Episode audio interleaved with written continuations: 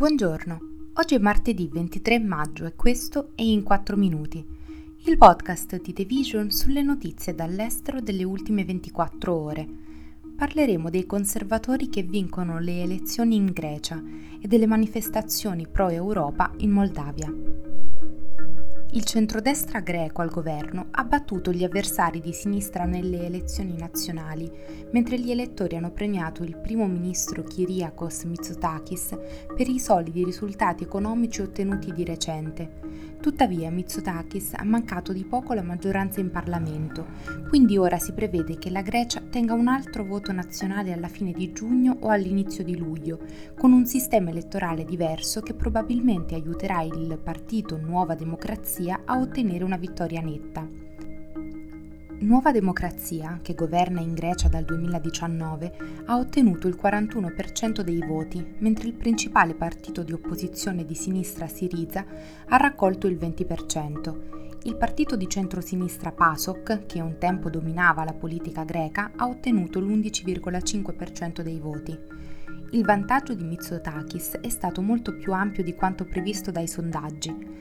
Gli elettori greci hanno confermato il gradimento per aver riportato l'economia del paese verso la ripresa, mentre i partiti di opposizione non sono riusciti a offrire una visione alternativa altrettanto convincente.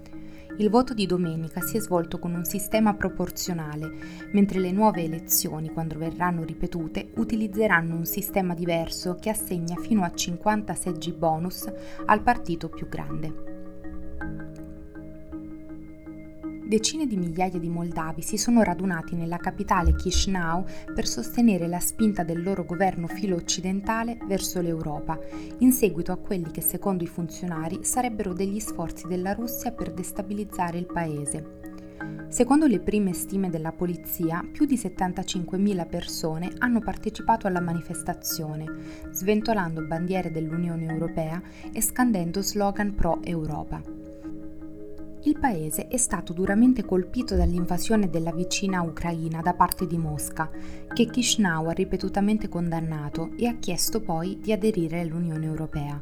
La presidente Maya Sandu ha accusato la Russia di cercare di sabotare la sua integrazione europea, alimentando le proteste antigovernative e la propaganda, mentre Mosca nega in ogni modo di essersi intromessa negli affari della Moldavia.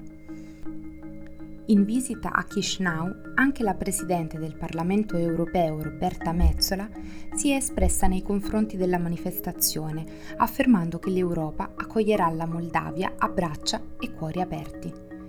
Questo è tutto da The Vision, a domani.